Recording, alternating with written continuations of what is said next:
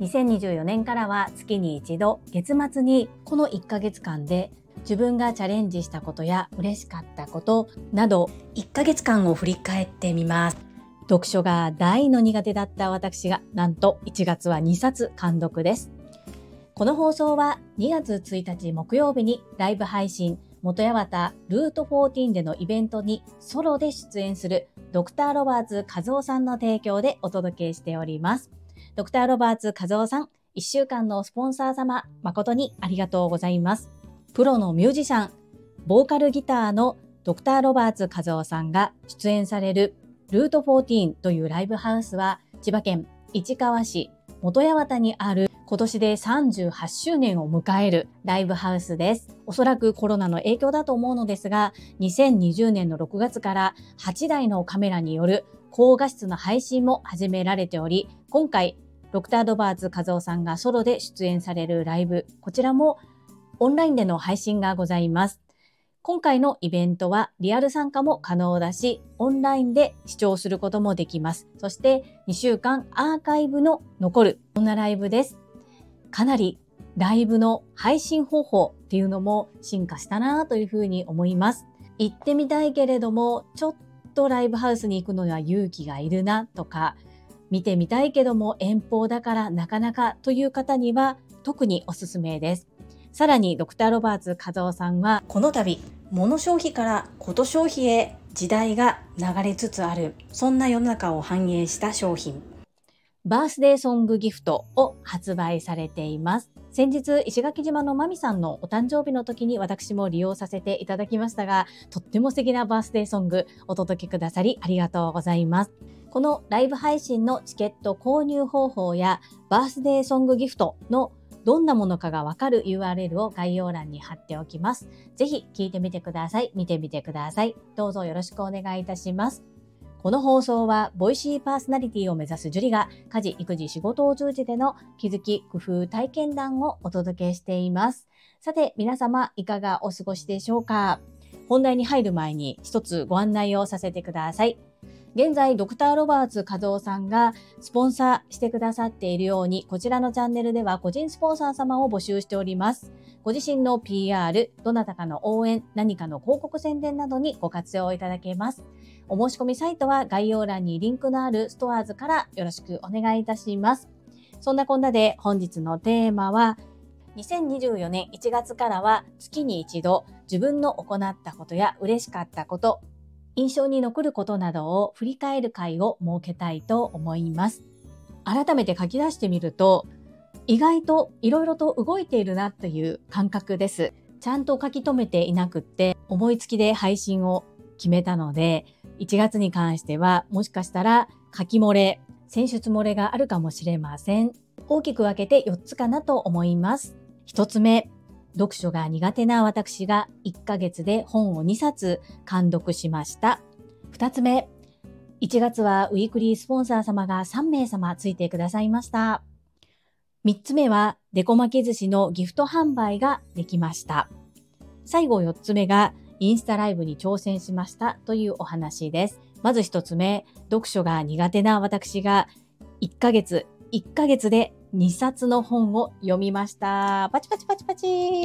本日サムネにさせていただいている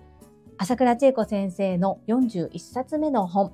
運を整える丸、そして超健康プレゼンター清水智弘さんの著書、健康の超常識ここにありこの2冊を監読いたしました。1日1分読書をするということを1年以上続けてきて、初めてかもしれません。月に2冊読む。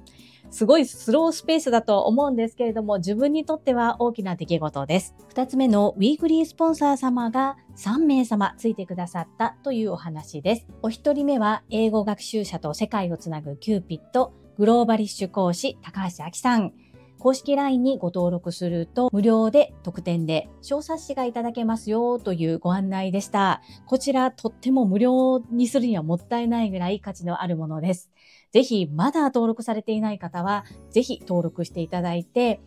英語が苦手な方ほどこの書かれているフレーズを覚えると役に立つコンテンツとなっております。お二人目が越後屋さんのスポンサーコールでした。こちらはもう間もなくですね、2月2日金曜日に埼玉県所沢にて朝倉千恵子先生の講演会が開催される、こちらのお花応援チケットをご支援お願いしますという PR の CM でした。越後屋さん、ありがとうございました。そして最後は、今、スポンサー様1週間くっついてくださっているドクターロバーツ和夫さんです。ドクター・ロバーツ和夫さんはバンドドクター・ロバーツとして活動もされていますし、今回のライブ配信というのはソロでライブ配信をされるんですね。配信というのは実はリアルでも参加できるし、配信オンラインでのチケットも購入することができる、そんな今時といいますかね、コロナ後の次世代型のライブ配信でございます。皆様ぜひ購入をよろしくお願いいたします。3つ目は、デゴ巻き寿司のギフト販売を行いましたということです。デゴ巻き寿司一度受けてくださった方がお友達にプレゼントしたいというふうにおっしゃってくださいました。ということで、目録のような形でお友達にプレゼントしていただくような商品をまだ開発中でちゃんとまだ販売ルートには載せていないのですが販売させていただきました。こちらももう少ししっかりと形にしていこうと思います。最後、4つ目が、人生初、インスタグラムでライブ配信を行いましたということです。夜中にね、一人でテスト配信をしようと思っていたところ、なんとキャプテンが聞いてくださっていて、普段ね、パリッと決めているキャプテンがオフモードな感じで、パジャマで参戦してくださったとってもレア回です。若干プチ超潜入リスペクトラボっぽいような対話でもあるんですけれども、リスナーの高尾さん曰く、キャプテンと私のデート現場を覗き見しているような、そんな配信だったというふうに表現してくださっていまして とっても面白いなと思いましたけれども、深夜に20分程度、初のインスタライブを行ってみました。はい。1月の振り返りは以上となります。このように振り返ってみると、毎日毎日だと自分がどれぐらい挑戦していたり、こう挑んでいるかっていうことに気づきにくいんですけれども1ヶ月で行ってみたことをまとめてみるとあちょっと私頑張ってるかもっていうふうに思いました。引き続きあちょっと私頑張ってるかもと月に一度月末に思えるように実践行動してまいります。1月の最終日は明日ですが明日は10回に一度の雑談会をお届けする回ですので1日前倒しをして本日1ヶ月の振り返りを行いました。この配信が良かったなと思ってくださった方は、いいねを継続して聞いてみたいなと思っていただけた方は、チャンネル登録をよろしくお願いいたします。皆様からいただけるメッセージが私にとって宝物です。とっても励みになっておりますし、ものすごく嬉しいです。心より感謝申し上げます。ありがとうございます。コメントをいただけたり、各種 SNS で拡散いただけると私とっても喜びます。どうぞよろしくお願い申し上げます。ここからはいただいたメッセージをご紹介いたします。第888回振り返り、意外なことを達成した1週間の振り返り、こちらにお寄せいただいたメッセージです。ラルバハルール山本さんからです。888回配信おめでとうございます。パチパチパチパチ。いやー、毎日配信大変って言ってた頃が懐かしい。ほんと諦めずに、樹里さんの背中を追いかけてきてよかったと思います。これからもよろしくお願いします。ラルさん、メッセージありがとうございます。ラルさんにそういえばアドバイスしたことありましたよね。もうスタイフやめようかなーなんておっしゃっていたんですけれども、今は運を良くする感謝の5箇条から始まり、ラルママとの対談、とっても楽しい配信を毎朝ありがとうございます。たまにラルママがいない時はちょっと寂しい気がします。ぜひ、ラルママといつまでも仲良く配信をしていただきたいな、そんな風に思います。ラルさん、ご丁寧にメッセージありがとうございます。最後に、超健康プレゼンター、清水智弘さんからです。888、わっはは、ハート。ボキトモさん、メッセージありがとうございます。ボイシーパーソナリティ様、わざわざスタンド FM までお越しくださいまして感謝申し上げます。ありがとうございます。本日私が清水智弘さんの著書をサムネイルにすることをどっかで覗き見していたのでしょうか。ちょっとびっくりしております。実は昨日のメンバーシップ様限定の配信でも清水さんとのエピソードを話しております。なんかきっとテレパシーが反応して察知をしたような感じなのかな？なんて思ってみています。大変お忙しい中、メッセージをいただきましてありがとうございます。はい、いただいたメッセージは以上となります。皆様本日もたくさんのいいねやメッセージをいただきまして本当にありがとうございます。とっても励みになっておりますし、ものすごく嬉しいです。心より感謝申し上げます。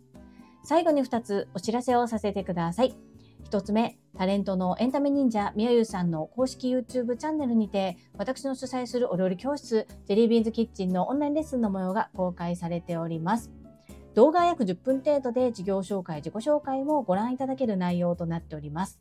概要欄にリンクを貼っておりますので、ぜひご覧くださいませ。2つ目、100人チャレンジャー in 宝塚という YouTube チャンネルにて42人目でご紹介をいただきました。こちらは私がなぜパラレルワーカーという働き方をしているのかということがわかる約7分程度の動画となっております。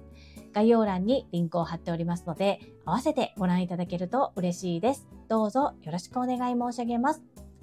それではまた明日お会いしましょう。素敵な一日をお過ごしください。スマイルクリエイター、ジュリでした。